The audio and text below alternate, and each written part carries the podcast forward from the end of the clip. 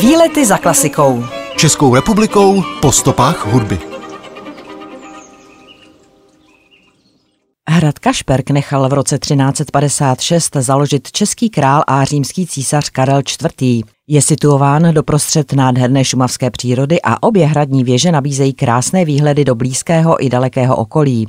Se svou nadmořskou výškou 886 metrů nad mořem je nejvýše položeným královským hradem v Čechách. Kašperk si zahrál v pohádce Anděl páně a myhl se i v seriálu Policie Modrava.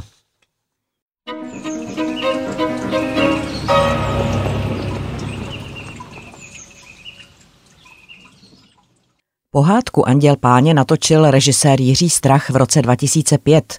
Původně byla určena pouze pro televizní obrazovky, ale při finálním střihu Jiří Strach usoudil, že by se mohla promítat i v kinech.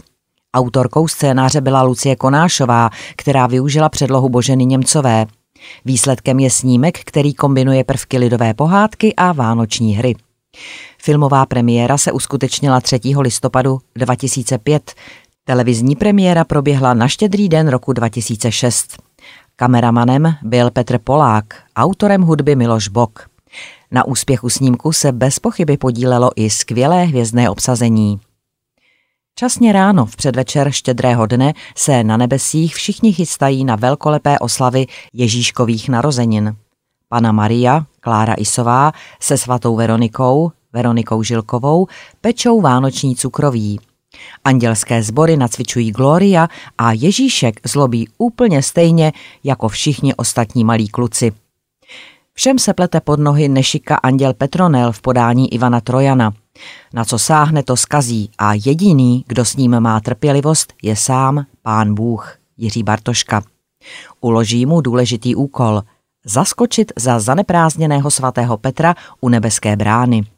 Jenže Petronel začne příchozí soudit přísněji než samotný pán Bůh a když si později troufne dokonce pokárat samotného pána Boha, je za trest poslán na pozemský svět.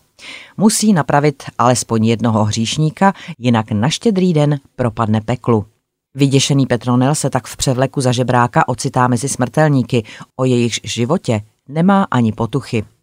Průvodcem je mu poťouchlý čert Uriáš, jehož si zahrál Jiří Dvořák, který se náramně dobře baví na Petronelův účet.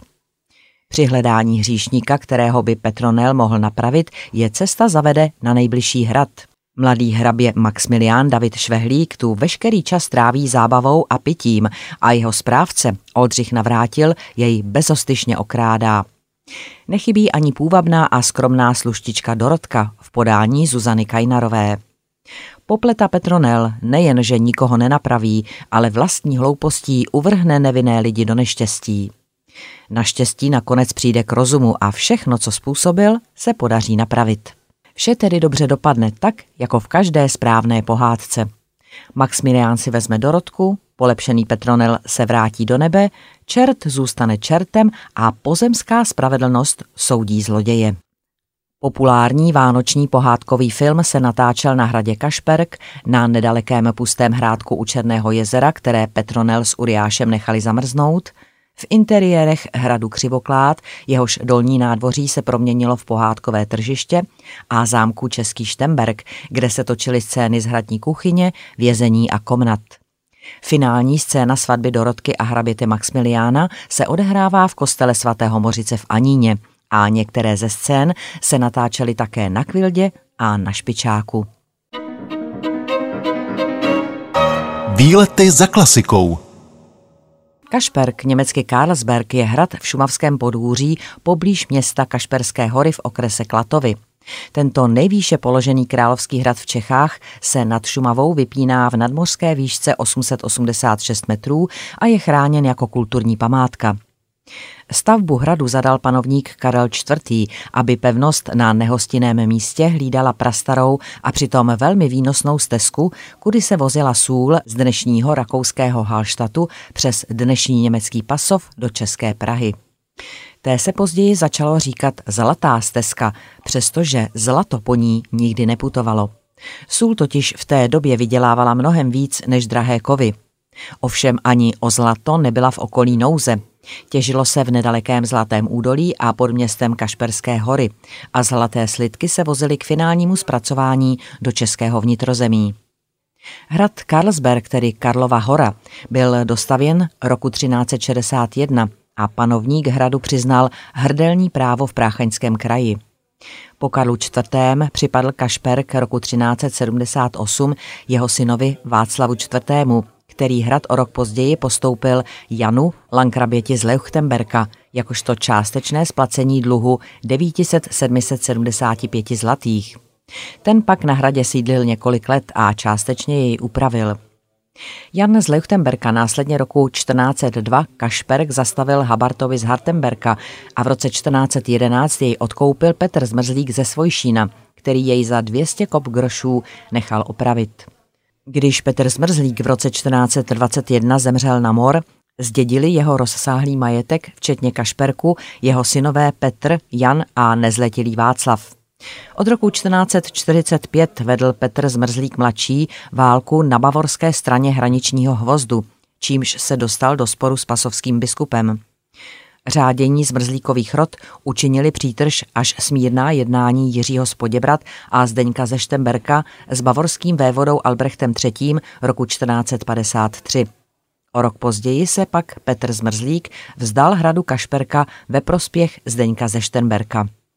Zadržení hradu Štemberky vzniklo 400 metrů východně předsunuté opevnění Pustý hrádek, které mělo být obraným valem proti případnému útoku královského vojska, jehož se Zdeněk ze Štenberka obával, protože se aktivně podílel na snahách o sesazení Jiřího Spoděbrat. Roku 1487 postoupil Zdislav ze Štemberka hrad Bohuslavovi ze Švamberka, jehož rod později získal od krále Vladislava II. Jagelonského peníze na opravy a držel hrad do roku 1531. V tom roce se stal zástavním držitelem Václav Vilhard z Velhartic. Krátce poté, roku 1533, získal Kašperk vyplacením k doživotnímu užívání Jiří z Lokšan.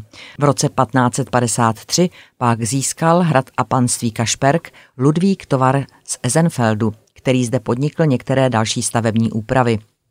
Po jeho smrti užívala hrad nějakou dobu vdova Zuzana s nezletilým synem Ludvíkem mladším a nakonec hrad připadl České komoře.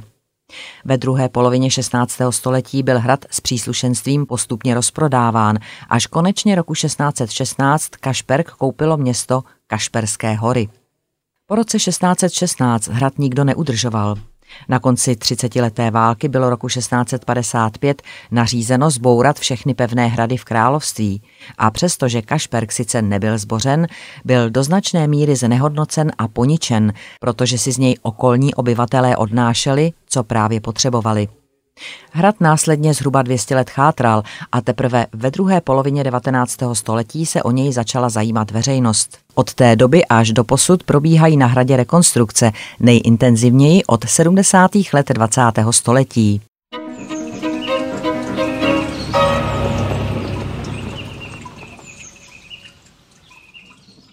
Půdorys celého komplexu hradu Kašperk je přizpůsoben místnímu terénu, tedy skalnímu výstupku a proto mu tvarově odpovídá.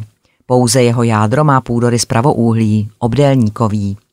Hradní jádro, které představuje obdélný palác a na něj napojené obytné věže, je obehnáno souvislým opevněním. Na hradní jádro se napojuje hradní nádvoří, sloužící jako hospodářské zázemí. Tato podoba hradu z druhé poloviny 14. století byla ještě upravována různými přestavbami, především v průběhu následujícího století. K hradu vede vozová cesta z nedaleké vesnice Kavrlík, která končí u hlavní brány ve východní části vnějšího opevnění, tvořeného parkánovou zdí. Vstup do něj byl chráněn padacím mostem, hlubokým vyzděným příkopem a baštou o kruhovém půdorysu. Dál pokračuje už jen stezka v parkánu mezi hradebními zdmi až k západní části hradu, kde se nachází vstupní brána, dříve chráněná stěžejkovým padacím mostem. Pod ním se nacházel další příkop. Hrad ovšem nebyl chráněn pouze příkopy. Velkou výhodou byla také rozlehlá prostranství, odkud se na útočníky dali schazovat kameny. Za touto bránou se pak nalézá samotný hradní komplex rozdělený do tří částí – Prvním prostorem je velký čtyřhraný podlouhlý dvůr, bráněný baštou. Na dvoře byla vybudována dvě sklepení, jedno pod baštou a druhé společně s cisternou na vodu a černou kuchyní hned naproti, tedy na východní straně. Tam se nachází další menší příkop, který společně s hradební zdí odděloval druhé nádvoří, které bylo o něco skromnější a přístupné padacím mostem. Později tady byla postavena malá budova, která sloužila jako kancelář a ubytování správce hradu. K tomuto nádvoří přiléhá třetí část hradu, tedy samotné jádro. Jádro hradu bylo složeno ze dvou čtyřhraných 27 metrů vysokých strážních věží a hradního paláce. Z bezpečnostních důvodů se do něj dalo vstoupit jediným vchodem, padacím mostem z ochozu na přilehlé hradební věži. S věžemi je hradní palác spojen úzkou chodbou. Palác byl rozdělen do přízemí, dvou pater a podkroví. Přízemí sloužilo jako skladovací prostory, v prvním patře se rozprostíral velký sál, vytápěný kamny, zdobený nástěnými malbami s lavicemi v okenních výklencích. Okna v celém hradu byla zasklená, což v té době zdaleka ještě nebylo samozřejmostí. V sále se konaly hostiny a majitel hradu zde přijímal významné hosty. Za velkým sálem byla roubená dřevem obložená komora, vytápěná vlastními kamny, která údajně sloužila jako místnost pro dámy. Pod krovím, které bylo zastřešeno prejzovou střechou, vedla spojovací chodba mezi věžemi. Ty jsou donionového typu, což znamená, že jejich vnitřní prostory jsou uspůsobeny k stálému obývání. Mají pět pater, přičemž druhé a třetí patro sloužily jako komnaty, které byly rozděleny na vstupní předsíň a roubenou dřevěnou komoru z kamny, tedy ložnici. Okenní výklenky byly opět opatřeny lavicemi. Ve zbylých patrech se nacházela například koupelna nebo kaple, ve které se dochovaly zbytky nástěných maleb. Na vnější části věží se dochovaly krakorce, které nesly ochozy, arkýře prevétů a na jedné z nich i část jehlanovité cihlami zděné střechy. Dnes je hrad Kašperk částečnou zříceninou s typickou siluetou dvou masivních hranolovitých věží a je spojován s celou řadou tajemných příběhů o skřídcích střežících poklad, čarodějnicích a dalších strašidlech, které se tu údajně zjevují i za bílého dne. Ve filmu Anděl páně se objevuje jak nádvoří Kašperku, tak příjezdová cesta i okolní lesy. Výlety za klasikou. Českou republikou po stopách hudby.